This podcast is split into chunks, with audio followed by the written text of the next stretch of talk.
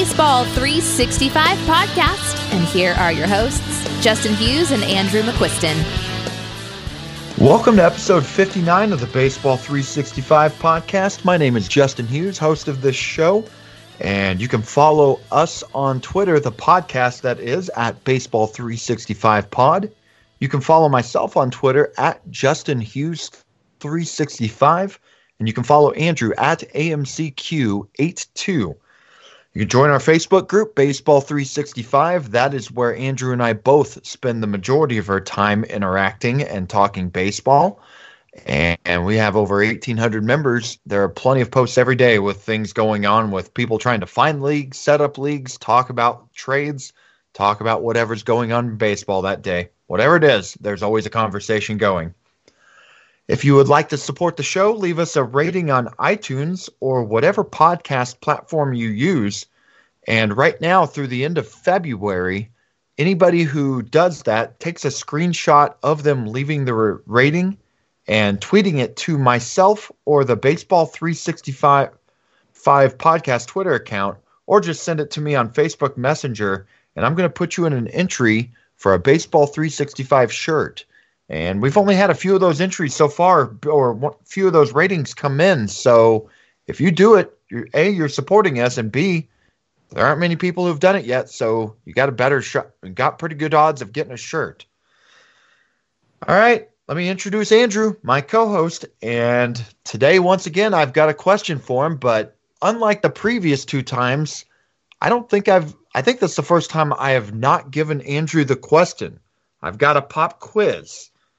And it's a baseball related one, Andrew. Let me open up my phone. I got my notes in here. Something I heard from MLB, I think MLB Now, the show on Friday.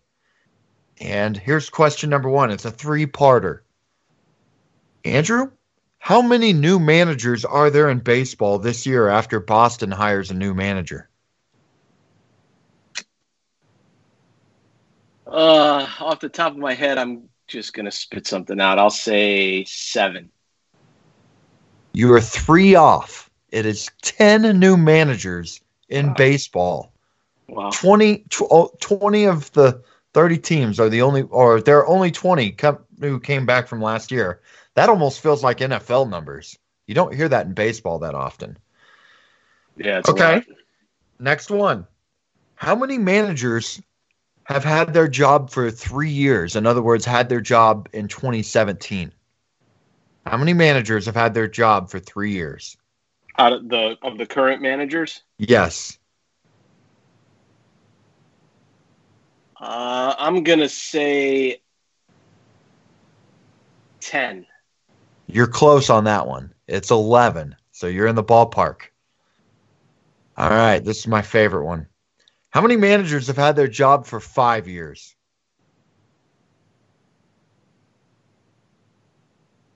Um, gosh, I I'd have to really think. I have to really think it through, and I'm not going to take the time to. I'll say three. You got it. It is three. Can, now the do, better the better thing is, do I know who they are? Yeah. Can you think of one of them right off the bat? Uh Jeez. Um, I don't know if I could have gotten one. I might have gotten one. I'm just trying to think through teams here real quick.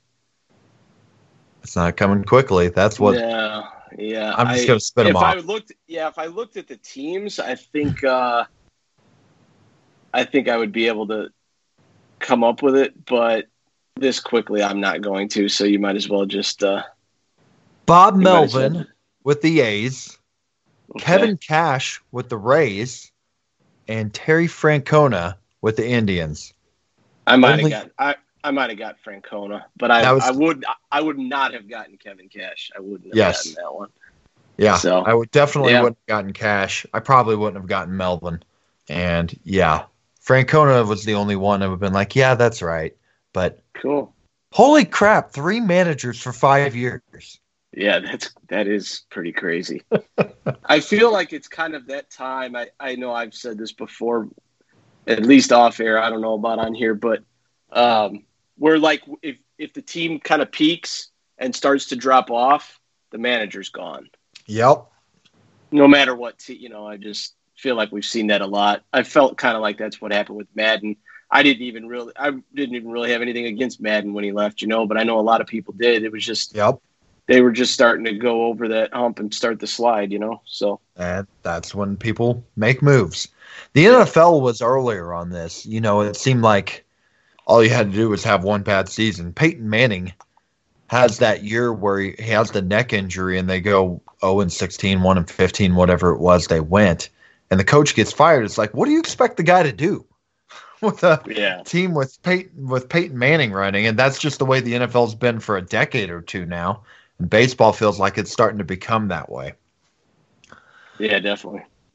So, anyways, we're going to be talking about the second base position tonight and the in, following down the NFBC ADP. But before we get into that, there was there's been some major happenings tonight, and of course that means I must be talking about Yonder Alonso signing a minor league deal with the Braves. Andrew, can I get your reaction? Let's talk about this for a few minutes. That's exactly that's exactly what I knew you wanted to talk about. right before we started going on air, I just saw that and on Roto World, and I was like, "Oh, I know how I'm opening this now." but no, in all seriousness, the big trade that happened tonight that I'm sure everybody knows about by the time you're listening to this, we might even know a lot more than we know now.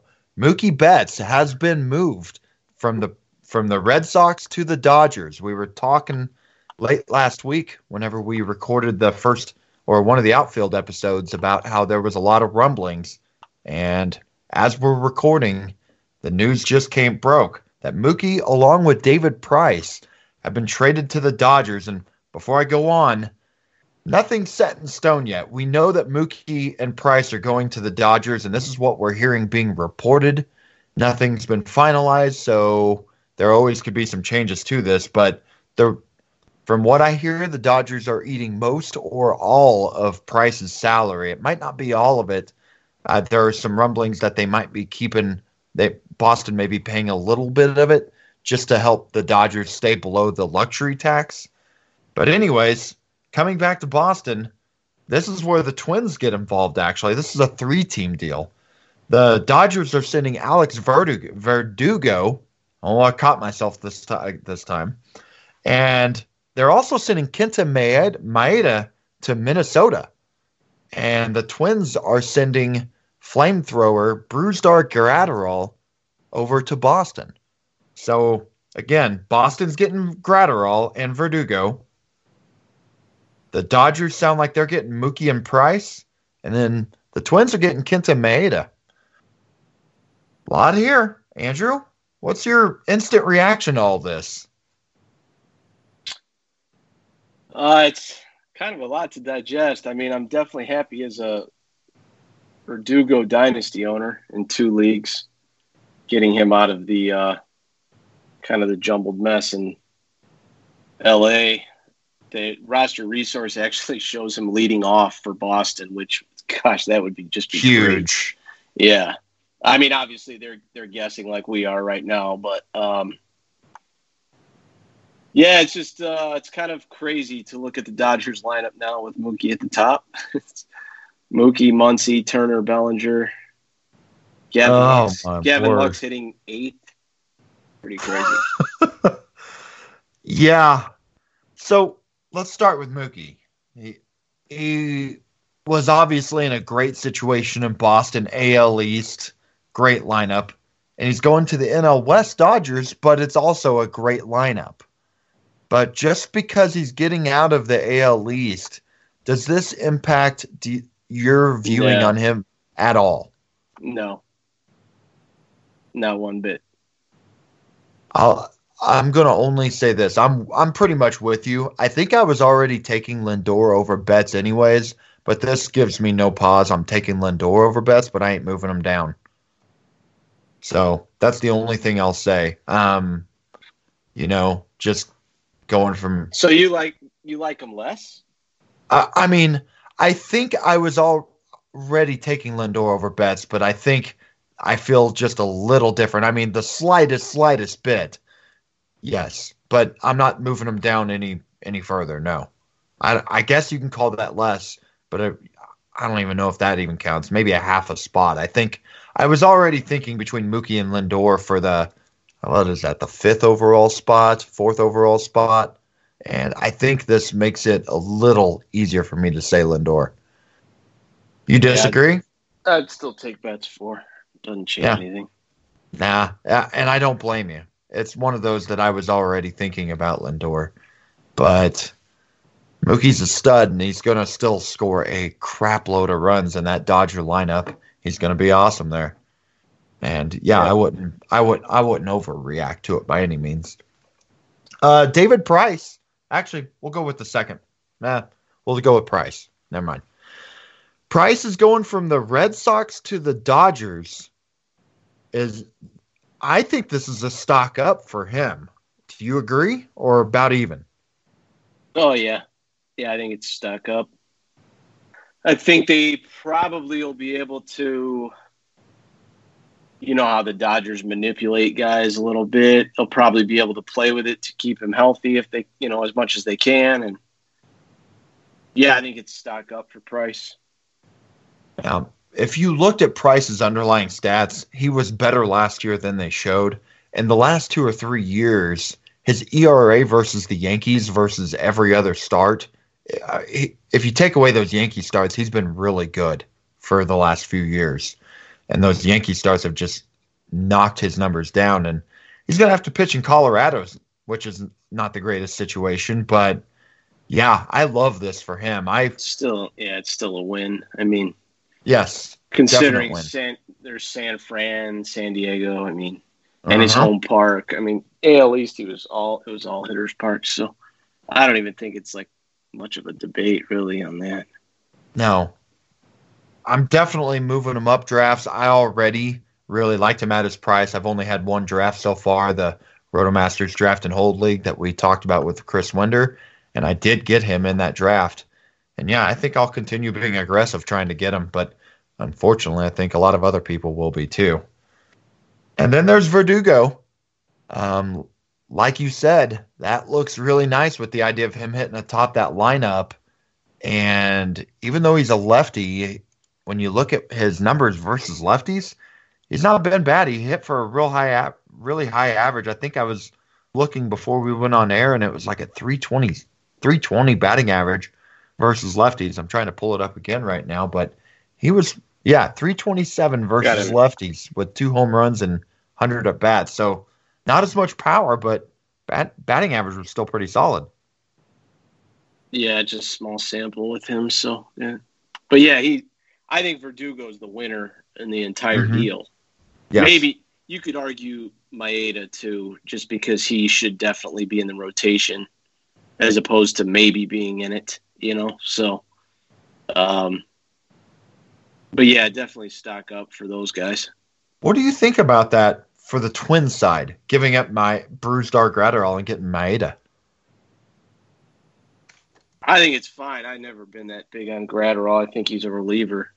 I mean, he might be a starter, but I just think that uh, there's a good chance he's a reliever, and I think Maeda's pretty underrated. So, agreed. Yeah, I, think it, I think it's fine. Do you know Kenta Maeda in 2016 when he came over signed an eight-year, 25 million dollar deal? I did not know that. No. He is signed through 2023, and he's making basically three million a year. That is a great get for the Twins. Yeah. For giving up Graterol, so they even still have him for four more seasons. So yeah, yeah, I think yeah, that's I do, a great I do think that Graterol could be a good, uh, even if he's a reliever. I think he could be a dominant reliever. You know, mm-hmm. but um, yeah, I thought I thought that part of it was fine. I'm looking at. There, oh no, go ahead. Do you think there's even a chance that by the end of 2020, Brusdar Graterol's the Boston Red Sox closer? Uh, yeah, I think there's a chance. Yeah, I was yeah. actually kind of thinking that as I was saying it, but it just it kind of they don't have a dominant reliever back on that pin. He's an electric arm. Yeah. If if things go right, I mean, you can't rule it out. Yeah, I wonder if they'd try him as a starter first or what. I mean, they might. Yeah, I definitely I could see them doing it. I mean, it's too early to tell, and I'm by the time we're putting this podcast out, there may already be talk of what they're gonna the what they're planning on doing with him, or at least trying to do. So yeah. I, we might already have the information. Moving on, just minutes after that deal was done, the Dodgers made a trade with their team right across town with the Angels, and they sent Joc Pederson over to the Angels for Luis Rengifo. So, uh, Dodgers just clearing slots left and right now after acquiring Mookie. My first reaction to this is, well, I guess that's really good for Pollock. AJ Pollock now has a more clear path to playing time, and Joc Pederson now is with the Angels, and I guess they got another good bat in their lineup. Yeah, yeah. I mean, good platoon bat at least, but yeah, yeah, should be in there every day against righties. Trying to pull up their roster resource to see. Yeah, they're they got him leading off now, which that's kind of a bummer for Tommy La Stella owners, who that's who they had at the top of the lineup before. Which all that was fluid, but that probably takes the knocks down his chances of hitting at the top of the lineup. So that I think La Stella, anybody who had him as a possibility, that could be a bit of a knockdown. But yeah, Pederson, I'd say that's probably a net just a flat move, right? Yeah, yeah, I think so. Hitting right in front of Trout and Rendon still a pretty good spot to be. I know he had a good lineup in front of him over there, but yeah, that just makes the Angels lineup, especially uh, versus right-handers, that just makes them more dangerous because Joc Pederson really can hit right-handers. Okay. Any other thoughts on all this, or do you? I uh, actually, I've got one last thing. Luis Rengifo. Do you have many thoughts on him as a prospect? Uh, no. I was going to mention one thing with. Uh, I think it's maybe a downgrade to Dustin May, which kind of bums me out. But mm-hmm. With Price going there, I don't know. Maybe not a huge, I guess, because they're kind of just swapping Price and Maeda. But yes, I feel like Price is a clear lock to be in the rotation, whereas Maeda wasn't. So, yeah, I think it's a little bit of a downgrade for May. Kind of sucks. I've got a redraft share of him and kind of excited about him, but I'm sure he'll still get in there some. Uh, it was a year ago that the Dodgers traded away I think it was Matt. Wasn't Matt Kemp in that deal too. Yasiel Puig and Rich Hill. They sent them all to the Reds. I think Kemp was in that deal. I don't remember for sure. And they got back Josiah Gray and Jeter Downs. And at the time, it just, you know, they got some okay prospects and gave up some major league veterans that they just didn't even need anymore. And we saw what happened to Josiah Gray and Jeter Downs, both of their stocks shot up this past year. I can't help but wonder just because the everything the Dodgers seem to put their hands on turns to gold. I can't help but wonder if they saw something in Rengifo and that's why they made this deal.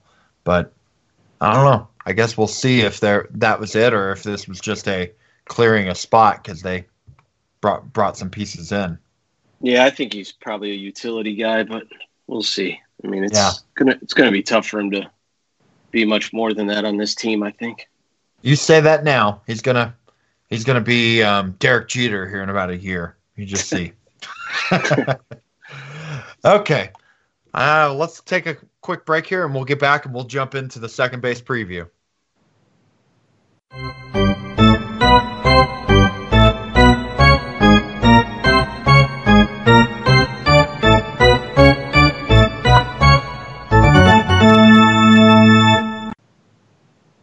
Okay, Andrew, we're talking second base here. And my first question for you looking at the position as a whole, what are your thoughts on it? And second question is, what is your draft strategy for second base this year? Uh, I like, I I kind of like it actually. I like the guys at the top, and then if uh, if I don't get one of those, I think it does drop off some. But there's some guys a little bit later that have some upside. So I'd probably be inclined to wait if I didn't get one of the top. Uh, I'd say like seven or eight. Yeah. Uh, I feel the same way in terms of I, I really like the top five guys when you're looking at the ADP. And but there are a lot of people that think that it's a weaker position moving down the list. And while I'm not saying I love everybody going down the list, there are guys I like at a lot of different slots moving down second base to where I feel like I'll take one and I as we'll get to, I feel like I'm taking a third baseman a lot in the third rounds of these drafts. I think maybe every every draft I've done, I've taken a third baseman in the third round, and uh, and that's including mocks. But there's also plenty of guys moving down that I kind of like here. There's a lot of dual eligible guys in here too. So yes, there are, and some of them we've talked about so far, and some of them we haven't. Uh, we'll start off talking about the 2019 ranks just one year ago and see what's changed and what hasn't. And here's your top 10, Andrew. Jose Altuve was going right around the wheel at 14th overall. And also going on the wheel with him is Javi Baez, who doesn't have position eligibility there anymore. Whit Merrifield was 32 overall. He's the third second baseman off the board. 30 picks later, Ozzie Albies went 62. And with the same ADP, Gleyber Torres was at 62. Then sixth overall, Jonathan Villar at 71. And then we got Daniel Murphy at 80 at number seven. Travis Shaw is number eight. Dee Gordon is number nine. And Scooter Gennett is number 10. So, Andrew, what's your reaction looking at that one list? Uh, the top six look pretty good, and the bottom four look really bad. that is correct. Holy crap, the bottom half. Second base, if you waited on that position and you were getting one of these back halves of back top 10 guys, man, that went rough. And you and I know we loved Murphy going into last year, and that didn't go well. Uh, I heard, you know, uh, Scooter Gennett was j- just had his second really good year in a row, so people were buying into him a little more. Same for uh, Shaw; they they had had a little bit of a run of good success, and those went bad. Dee Gordon, yuck. Yeah. Okay, well let's move into the the number one player this year in drafts, and that is the young one with the Yankees, Gleyber Torres, who also has shortstop eligibility He's the first second baseman going with an ADP of 28. So he's going near the end of the second round. And the odds are that Gleyber's not going to be second base eligible at this point next year. Didi Gregorius is gone, and Gleyber's back at shortstop. DJ LeMahieu's at second, which was his position. Gleyber, that was his set position coming up through the minors. The dual eligibility will be nice for drafts, though, and Gleyber showed big improvements last year. His batting average rose a bit to 278. That was just a slight move, but home runs and RBIs or runs and RBIs were in the 90s, and his power jumped significantly from 24 home runs last year or two years ago to 38 just this past season. And now Gleyber's the top option in NFBC ranks over Jose Altuve. So Andrew, is he the clear top second baseman for you in redrafts? Are you taking him with no hesitation, or you taking somebody else?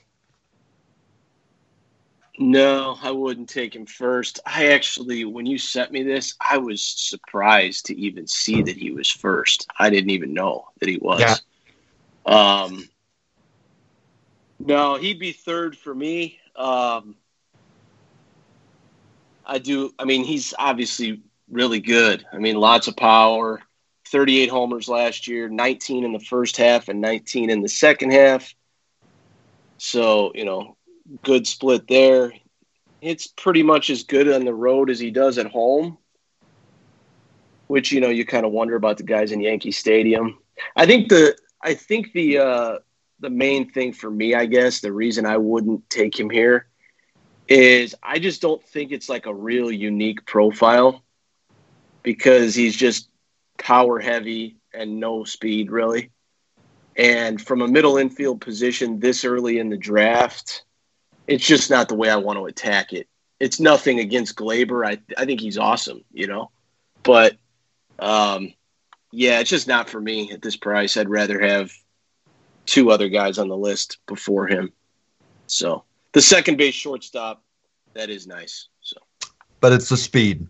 It's the lack of speed, and yeah, I get that. Do you know where roster resource has him hitting in the lineup this this year right now? Third.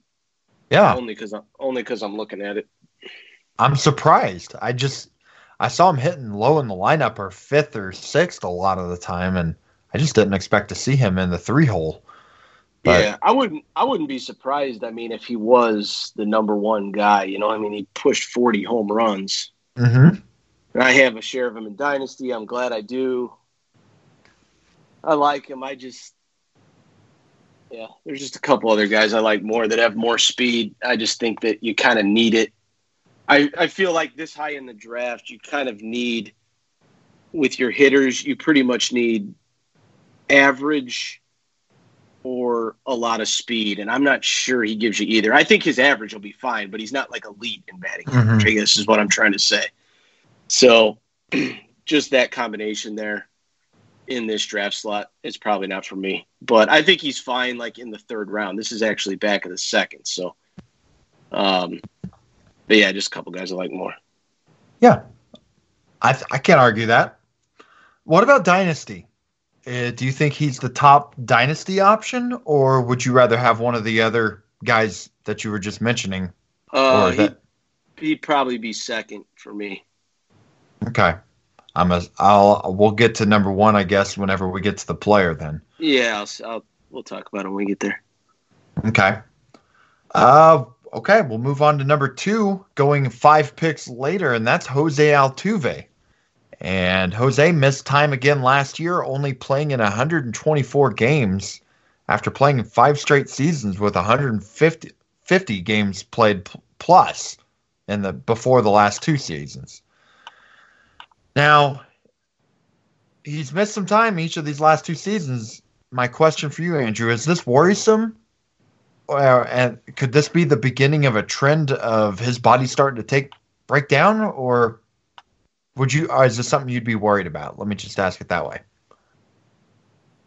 Uh, no, not really. I, I think that um, some of that's a little bit fluky. Uh, Altuve's fine. I I did do his um, his splits, like I Oh, yes. with the, with the Astros hitters.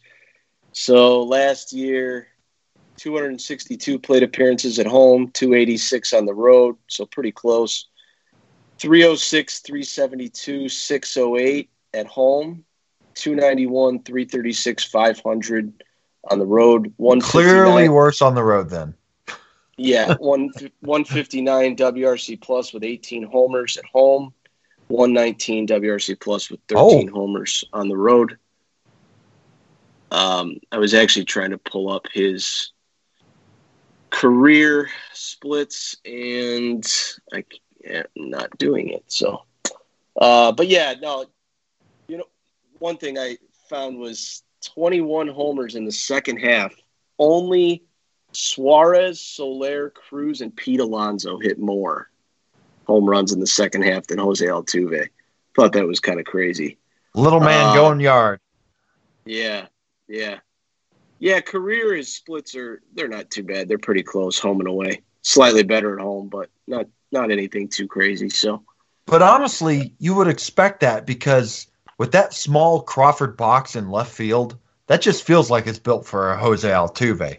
To where I would expect him to have more power there just because of that. That not every Right. other most of those other AL West parks, they're not conducive for his size and you know he's not I wouldn't think I wouldn't think that like he's this huge power monster. I think a part of it is because of where he plays. three uh three three fifteen career hitter. I mean, obviously, you're going to get a high average floor. I kind of wonder how many steals he's going to contribute these days because it's Mhm. definitely dropped off from 32 to 17 to 6 the last three years. Um, but yeah, it's steady. I mean, he's going to have pop. He's going to have a lot of high counting stats, runs, and ribbies in that lineup.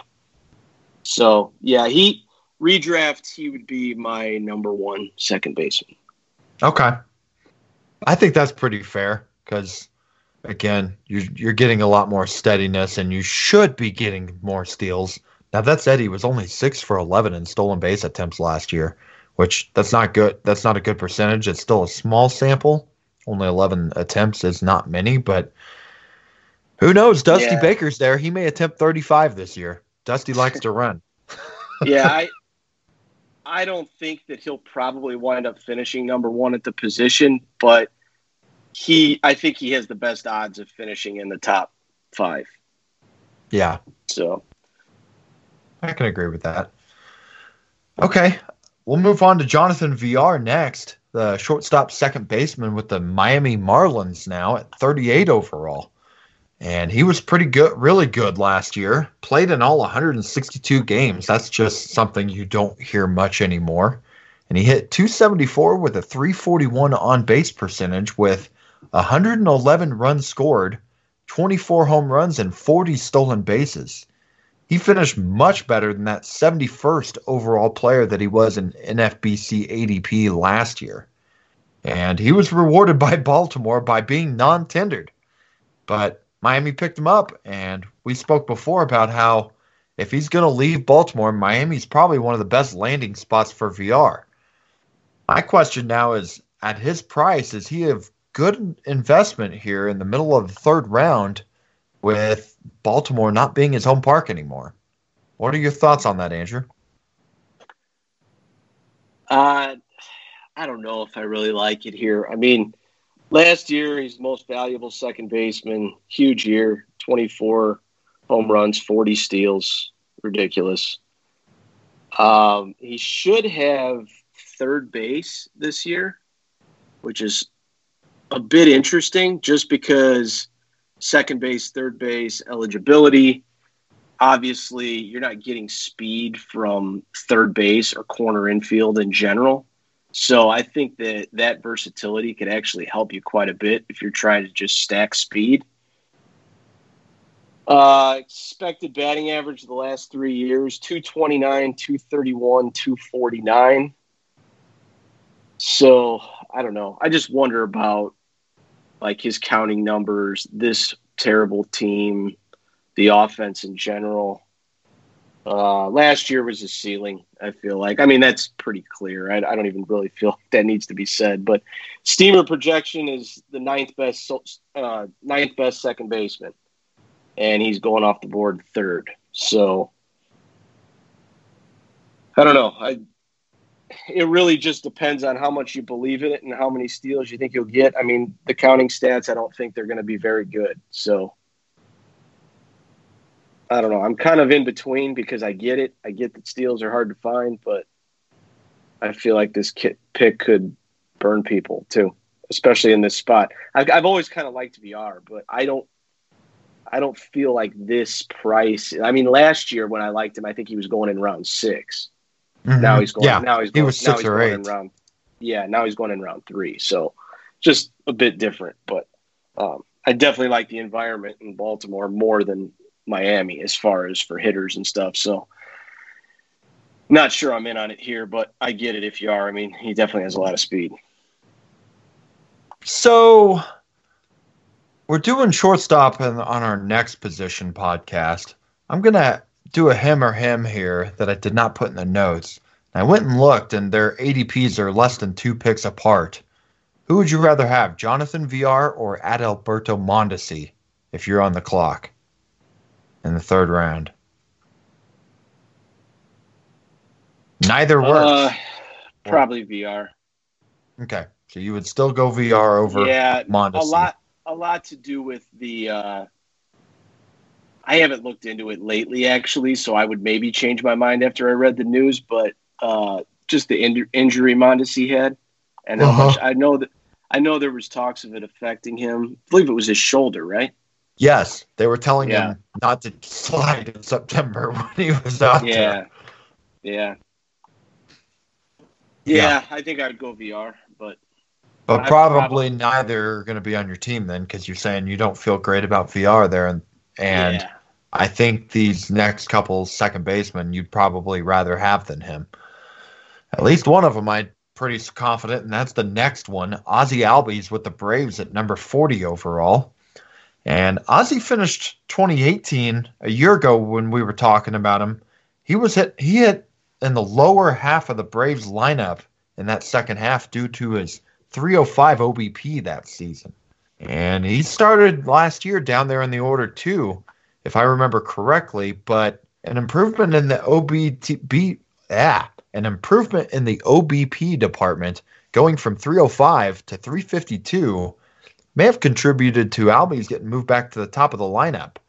And Ozzie had a great season. He finished with 24 home runs for the second year in a row, but this time with a much better 295 batting average to go with that 352 on base percentage. He stole 15 bags and once again scored a little over 100 runs. It isn't too crazy to have Albi- Albies as the number one second baseman in redraft or dynasty leagues, is it? I, you may actually be about to tell me he is. If it's crazy, then I'm crazy. um, yeah, I'd have him. I would have Albies at one in dynasty of these guys and two in redraft. I would take Altuve ahead of him in redraft. Okay. Uh, just turned 23. Last two years, he scored 100 runs both years, 24 homers and 14 steals. One year, 24 homers, 15 steals. The next year, hit more line drives last year. Walk rate slightly up, K rate slightly down, 70 grade speed. I don't really know what there is to dislike about this guy, but I feel like a broken record when it comes to talking about Ozzie Albies. Don't say I didn't warn you when he's taking another step forward. I just think it's going to happen. The lineup is good. It's just all set up for this guy. He can do everything, and I think he's just going to keep pushing forward and keep getting a little bit better. So I definitely like him. I, I think that he has a ceiling to be a first or early second round pick. Yeah, I think the steals have got to get up there a little more to get there. And I don't. I've said this before. I don't understand why he ha- doesn't run more. He steals at a very good percentage. He, I, I, he's hitting at the top of the lineup where people are usually more likely to run at the top of the lineup. Yet he continues going out there and stealing 14, 15 bases. And I continue thinking there's another level there, but maybe we'll see it. And maybe this is the year he does it. I feel a lot better about Ozzie than I did a year ago, that's for sure. And moving on to the next guy, Keston Hiura at number f- the fifth second baseman off the board at 42 overall. So we're moving to the end of the third round. And he had a heck of a season in the power and speed department last year after hitting 13 home runs and stealing 15 bags in 123 games in 2018. Hiura's power exploded last year. Combining his AAA and MLB stats, he hit 38 home runs and stole 16 bases in 141 games played. Now, the one worry is the strikeout rate. Struck out in 30.7% of his plate appearances last year. And if he keeps his K rate anywhere near that high, it's going to be really hard for him to hit 303 again this next year. That 303 average came with a 402 batting average on balls in play. Steamer projects a 271 batting average. And personally, Andrew, I think that's closer to what I'd project. What are your thoughts on Hiura overall as the, the player? It's funny, without even reading your little write up there, I I had written down as my first thing 38 homers, 16 steals between majors and minors. So we both we both had that down. But uh, yes, uh, swings and misses a fair bit, but it's loud contact when he hits the ball. Might hit behind Yelich. And I know you've always kind of thrown a little Bregman comp out there with him, and I kind of like that. Um, I think he could at least approach that level. You know, obviously that's high praise, but uh, wouldn't completely shock me. I don't think it should, just given his prospect pedigree and stuff. Um, I don't really trust the speed. Like I don't, I wouldn't want to go into it expecting I don't even know if I'm comfortable with 10 to 12, but I, I just wouldn't expect a lot of steals out of him. But I do think he's a good hitter and he's in a good lineup in a good park on the rise. There's a lot to like. I do wonder if he could play some first base, so you might you might be able to get some first base, second base eligibility there, just because I think that infield, if he's uh, if he's at second and they're using uh, your uh, Luis Urias at short at all, it's kind of a bad it's a bad middle infield. So I don't know how long they would go with that. I think he could move over, but I think his bat probably plays at either spot. So and first base is so shallow that flexibility may be nice. So yeah, yeah, I think he's fine here. I think you like him more than me, but I think it's fine. I don't like dislike it or anything. I was saying earlier that I think I'm getting I keep getting a second baseman in the third round, and it's because of Albies and Hiura. I keep ending up with one of those two because both of them I love getting in that end of the third round, uh, and it seems like one of them's always there. So yeah, I love Hiura. I love Albies. I think they're pretty close to the same for me in redraft leagues. I probably trust. I think I trust Albies a little more just because of the K rate. Like I Hiura must have changed his swing. He was hitting 38% fly balls, which, and it was still in the 33, 34 range in the minor, so it doesn't seem like it's that much, but something changed from his strikeout rate just all the way through. Uh, like last year in the major, in the AAA and in the majors, both much higher than his what you saw when he was in single A and double A. And yeah, that's you're facing tougher competition, but that I think there's something more to it than that with that rising strikeout rate, and it is yeah. something that is a worry. Yeah, the the reason that a lot of times, like when I say the stuff I do about Albies, and the, just the reason that I know I, I like him more than the field, is because I think he's going to steal 25 to 30 bases at some point soon. And because do you ever notice how the only thing that you ever say about his steals is I don't know why he's not running more? Yes. It's because there's no reason, for, like there's no explanation for it. Uh. Because he's fast enough to do it, and we all know he is, and he's 23. So it's not like you know. I would just rather get in on that before it happens because once that does, I mean, forget it. Like that's it's kind of like the definition of five categories at that point he's so exciting to watch run around the bases. And the only other guy, like the last guy I really felt that way about watching him run, I don't think I've said this on this podcast or to you privately, was Jose Reyes. I just oh, feel yeah. like they're both ex- were Jose was so exciting to watch on those pads when he was young. And yeah. when I see Albies out there, if he's hitting one in a gap and he's running, I get that same excitement I used to get with Reyes watching him run. Yeah, I feel like that those stolen bases are like the only thing holding him back from taking another step forward. I like Hiura. I just don't think he has that type of stolen base upside. You know, agree. That's the that's just the difference for me. So, but I think Hiura also has a higher.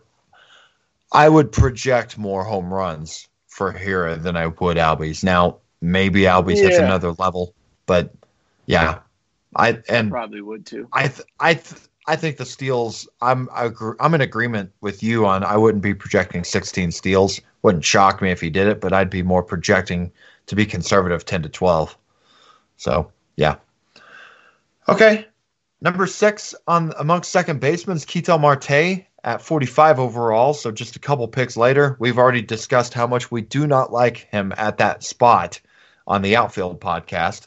And number seven is Whit Merrifield with the Royals, who has second base and outfield eligibility. He's going 51st overall. And we did talk about Whit earlier this offseason on the early NFBC ADP reactions. And I said that Whit's still a really good hitter, but I'm off his bandwagon this year after the dip in steals, going 20 for 30, 20 successful and 10 times caught last year and that's a big drop off from I think it was 45 steals the previous year. So Andrew, we're talking the fourth round. Where are you at on Whit at this price, which is, like I said, a fourth round pick? I'm pulling up. What do you think his steamer stolen bases are. Do you have it in front of you? I'm I don't have it in front of me, but I'm almost certain I remember it. I think we it's did the 20 23, 23, yeah. and I'm Uh, taking the under.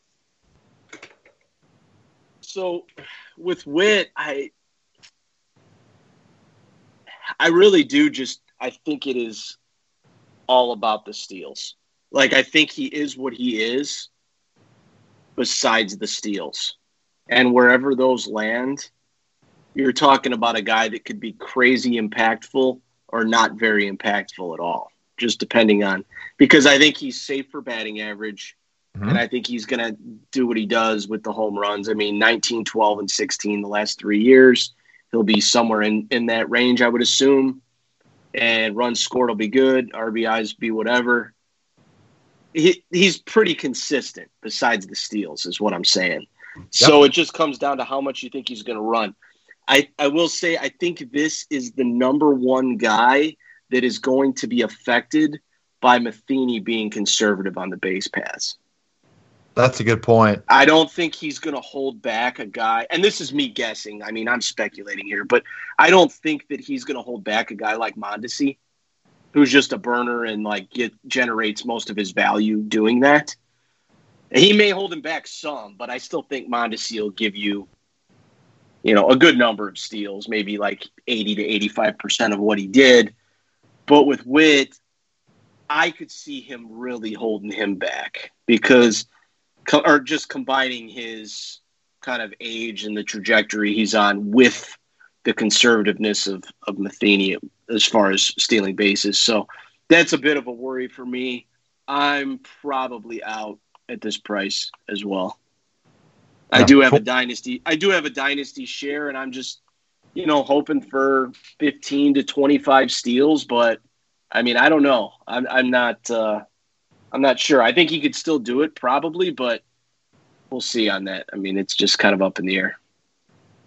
Yeah, I'm definitely out on this price. I like Whit the player. He's a fun player, but I think the steals are starting to dwindle. And that's a good point about Matheny. I didn't, I hadn't thought about that yet, but you have. That's a real good point about. I could really see for those that don't know or remember Matheny with St. Louis, they were consistently near the bottom of the National League in stolen base attempts.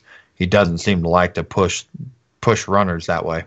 So Yeah, Maybe- wasn't it wasn't it Kolten Wong that never stole? uh huh. Am I, am, or am I wrong on that? I could. Nah, wrong. for for quite a few years, Kolten Wong did not run. he and wasn't last running. year, I think he stole 24 bases. I'll pull that. Yeah, yeah, no, he did. It was right about that. Yeah, Yeah, Yeah, his previous right. seasons, eight, six, seven, and then he had 15 and 20 in the early part of his career. So he stole 21 bases in the previous three seasons, and then he stole 24 last year. yeah. The first one of the first things I remember when I when the Royals got Matheny, and one of the first things I thought of was how it would affect Whit. I just right away thought of that. So just figured I'd mention it, but Well, I meant to take a break after the top five and forgot. So we'll take a quick break here and then we'll cover up the or run up. We're not going to run over or cover up. We're going to cover the rest of the top 10.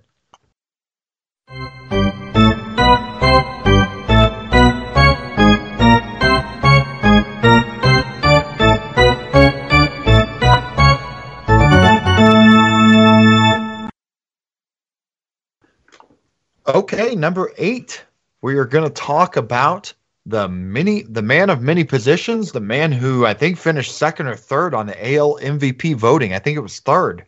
DJ LeMahieu going 64th overall. And he was kind of an afterthought signing by the Yankees last se- offseason, two years and $24 million. And that was probably the most impactful free agent signing last season. He was the MVP candidate for the loaded New York Yankees, hitting 327 with 26 home runs, 109 runs, and 102 RBI. And somehow he managed to leave Colorado and top his power in a new place. That's something you do not hear often. Yeah, uh, man, what a year, huh?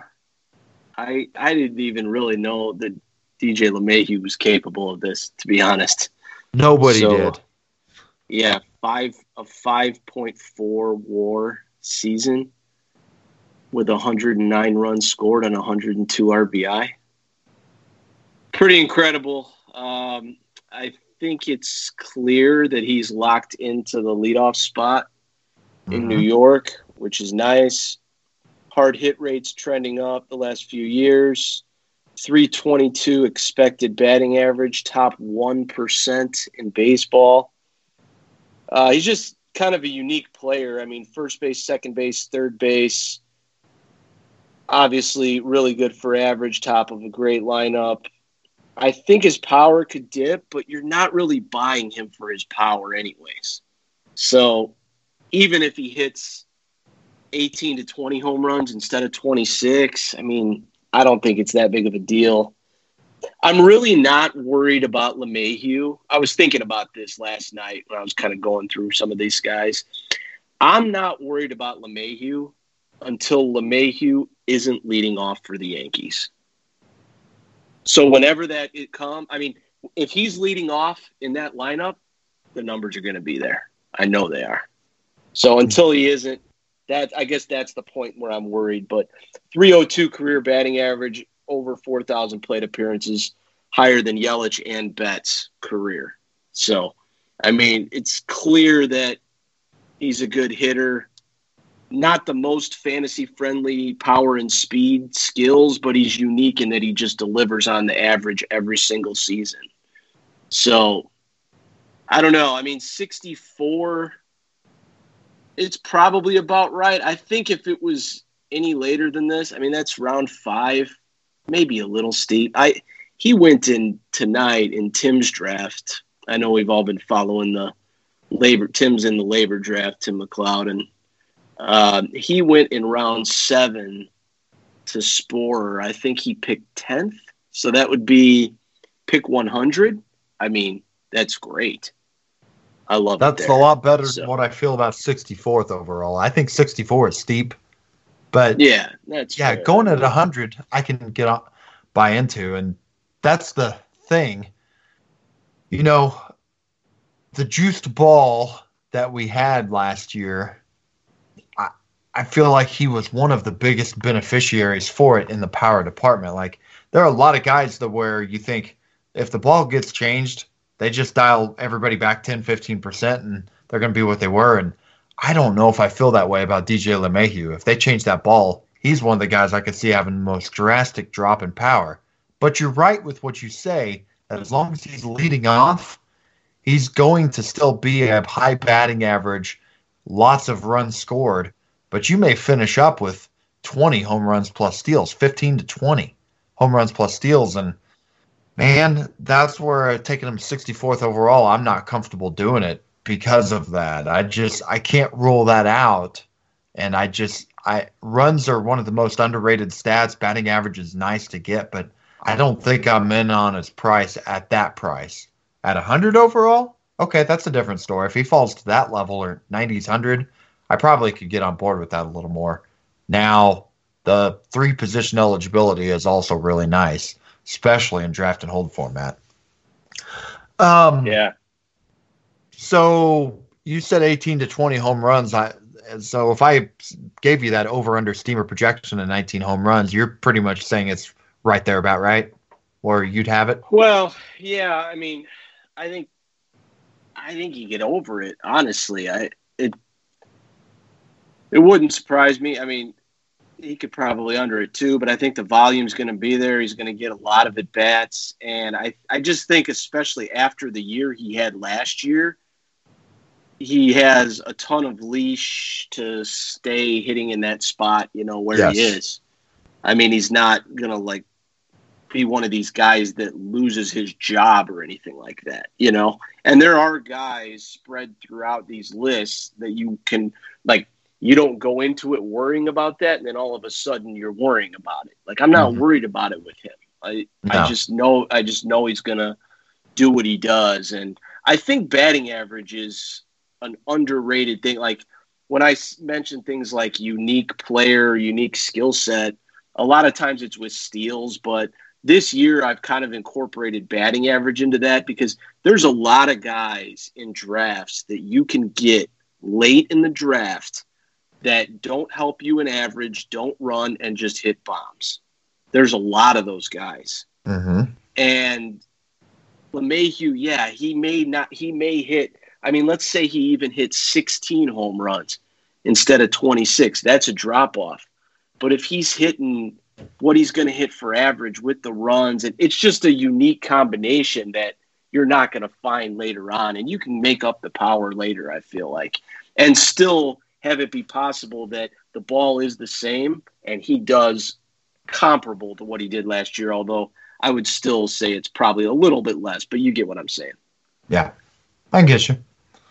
I think you're a little higher on him than I am, but yeah, you you bring good, real good arguments there. Okay, move on to actually no. One last thing I want to say: Steamer does have his batting average projection for 285, and personally, that feels like one of the safest batting average over and under bets you could make against Steamer this year.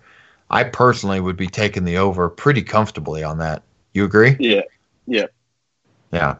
Just way too conservative there. And I know we hit 276 the previous year with the Rockies, but I don't know. I I just I'm sticking I'm definitely taking the over on that.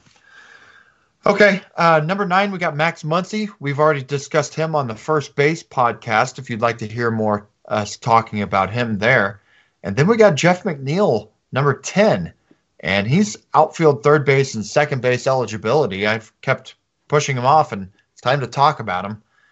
And McNeil did some pretty, really similar things for the Mets that LeMahieu did for the Yankees last year, except DJ played in a better park and lineup, leading to more runs and RBI. But Neil hit 318 with 23 home runs last year.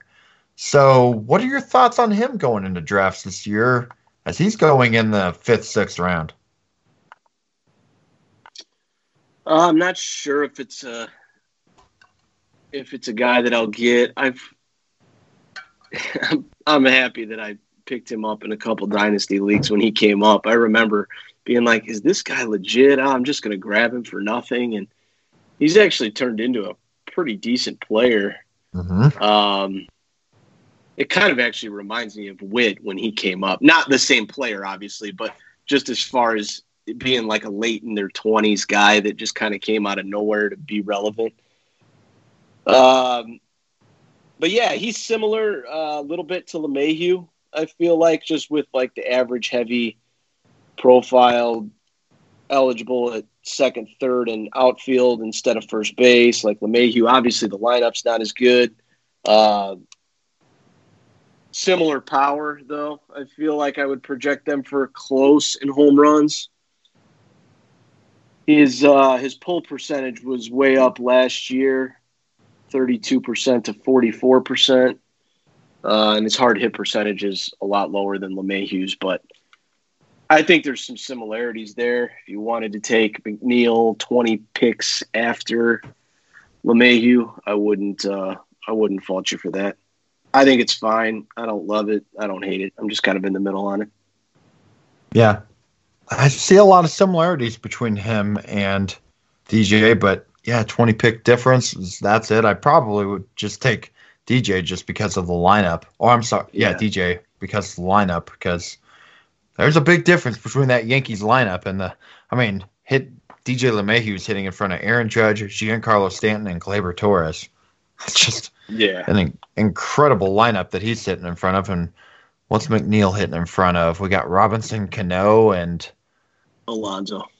Uh, I guess Pete Alonso. That's that's not terrible. I definitely, but... I definitely take LeMahieu over over McNeil. Yeah, agreed. Okay, we'll move on from 11 to 15 here. We're going to do these in groups of five going forward for a little bit. And that's Mike Moustakas at 107, discussed on the third base podcast. He's third base number 11. Eduardo Escobar, second base and third base eligible and we discussed him on third base episode. Cavan Biggio with the Toronto Blue Jays is at 133 overall. He's number 13. Tommy Edman, the man who we don't even know where he's going to be playing this year, second base and third base eligible. He's at 134 overall. And I think we talked about him on the third base podcast. And Gavin Lux at 158, the rookie who's st- or the who's still rookie eligible at 158 overall. So Andrew, first and foremost, who do you like the most of this group if you're just drafting straight up? Well, Moose. I mean, I just just want to touch on Moose. I know we already talked about him, but just a reminder that he will have second base and third base eligibility. I think people typically think of him as third baseman, and it's just one of those guys. The only reason I'm even mentioning it is if you feel short on power here and you need that dual eligibility, he's a great pick here. 107. I just I just think it's awesome. I mean, he's his power is proven. He's going to Great Park. I mean, I think the upside for bombs there is really high. I mean, you you could argue that of all the second base eligible players, he is going to hit the most home runs, or at least be close, like in the top two or three. So, just something to keep in mind as you go down your draft. But uh, I would definitely take him over the the other guys. What about Biggio? He's a guy I've been looking forward to hearing your take on because I don't think we've talked about him much. This guy hit 22 home runs and stole 19 bags in 143 games last year between AAA and the majors. The negative is he's still striking out a lot, 28% strikeout rate last year. How do you feel about him as a fantasy option here if you're taking him here in the end of the ninth round, 10th round? What are your thoughts? Straight up, who would you take, Biggio or Edman? Oh.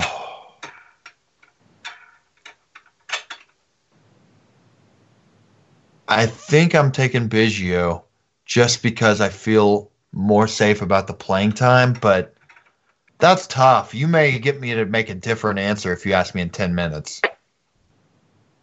Yeah, have- they're same they're same ADP, so I was just curious. Uh Biggio 71 walks in 100 games. Mm-hmm. Incredible. I mean, that's awesome, especially when you consider it's his first 100 games in the big leagues. Uh, I think he's a sleeper to go 2020. Not saying he will, but I think he's just a guy, an under the radar guy that could do it. I don't think he's going to hit for a high batting average. I think it'll probably be. I think he'll probably be a negative in batting average. I don't think Cavan Biggio thinks he's going to hit for a high batting average. Yeah, pulls the ball a lot into the hits into the shift and stuff, but his OBP is going to be good enough to keep him probably up there near the top of the lineup between Bo and Vlad, which is a really good spot for him. I think his walk rate was like 14, 15%, something like that. So, um, overall with Biggio, I don't know. I think I'm taking Edman before him but I think it's because of the dual eligibility and the steals, and I'm just not as worried. I'm not worried about the playing time. I think Edman's going to have outfield eligibility too, probably. Yes, but I do. I do think they're close. I wouldn't ask the question if I didn't. So, um, and I think they're fairly similar. I mean, they're a little different in the sense that Biggio walks more and stuff, but um, I think Edman's got a little more stolen base upside and yeah, I think they're similar though, close. Yes, it's Biggio or Edman with the batting average, Biggio with the power, or yeah. Ed, Edman with the batting average and steals, Biggio with the power. I meant, I meant that's what I meant to mention too. I think Edman will hit for a higher average, which in a batting average league, in an OBP league, I mean, I'm definitely taking Biggio. Yeah, but batting batting and average, I'd take Edman. Biggio's got the power and the guaranteed more safer playing time, I should say. Oh man, I don't know which one I'd want to go on that. I really got to think about that. Yeah, it's close.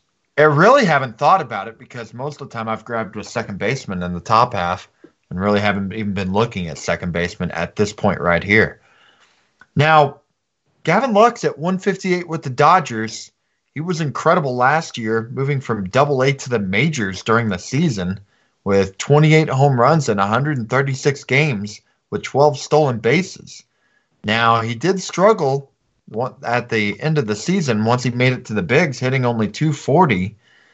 And like we were talking about before, now it sounds like he may be hitting 240 or not hitting 240. He may be hitting eighth for the Dodgers, possibly with them adding on Mookie Betts.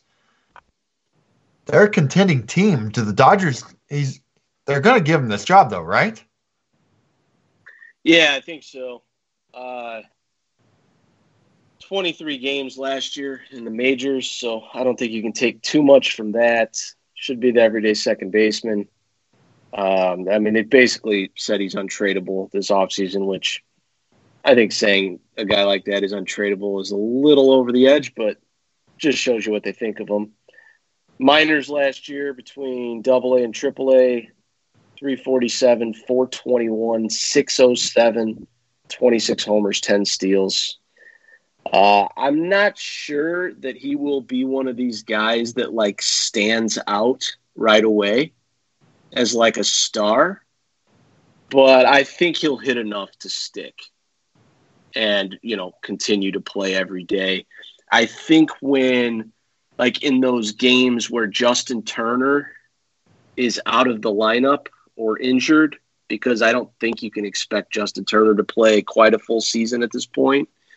I think Lux could be hitting near the top of the lineup. I don't think he's going to take over Betts or Muncy, but um, yeah, I could see Lux hitting like in the two hole or something when Turner's out, something like that. So, yeah, he's interesting. It's it's kind of uh, of a mixed bag with me with Lux short term, just because bottom of an NL lineup, and it's just it's not like real loud tools. It's just kind of everything else, everything kind of together to make him the player he is, and I don't know. I don't know how crazy like upside it'll be, but I think he's definitely good, and I think he's going to play. And like I said, stick in the lineup. So I think he'll be solid. We have our first Facebook question. I did post again on the Baseball 365 group for questions, and this is the first one we got. Um, moving down these ranks, but Kevin Obarski asked where Lux finishes in second base rankings this year. And I'll say right now, I'll start it. I do not think he's a top 10 second baseman this year. Do you, where do you where do you think he'll run finish around? Uh, I would say off the top of my head, maybe like 12, 12, 13. Okay. So you don't think this is a bad spot then? Getting him in the 11th round here at 50, 15th no, overall no. then? No, I don't think it's a bad spot at all because it's kind of at that point in the draft where you have to start taking some shots. Uh-huh. And I don't I don't think that he's my favorite guy to take a shot on. But if he's yours, then go ahead. I mean, I I don't think it's bad. You know, I just I do think he's going to play. I think part of what's kind of bled into the conversation with Lux over the course of the offseason is the idea that he isn't going to play. And I think he's mm-hmm. going to play. I just don't think that they're going to go through all this stuff about saying he's not movable in a trade for Lindor and all this other, and then not play him. Like, especially after the year. I mean, like last last week when we were talking about has anyone stock risen more than Dylan Carlson's? You could argue Gavin Lux. It probably didn't rise as much as Carlson's because – Lux was higher on the food chain than Carlson a year ago by quite a bit. Yes. But I mean, he was minor league player of the year in a couple different spots I saw, so it you can't really uh, diminish anything that he did last year, you know. Yeah. And he could he could really be I mean, even better than I'm saying. I just feel like short term conservative with him is the way to go, but I could be wrong on that. I'm gonna see if I can get a as we go down these rankings, if I can get a Gavin Lux bet out of you. I'm gonna see if I can pick one down here as we keep going. We'll see. If we can't, oh well.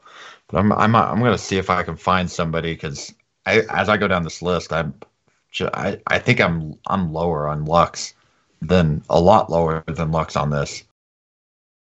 Okay, well, this is where I'm going to cut off part one of the second base breakdown with myself and Andrew.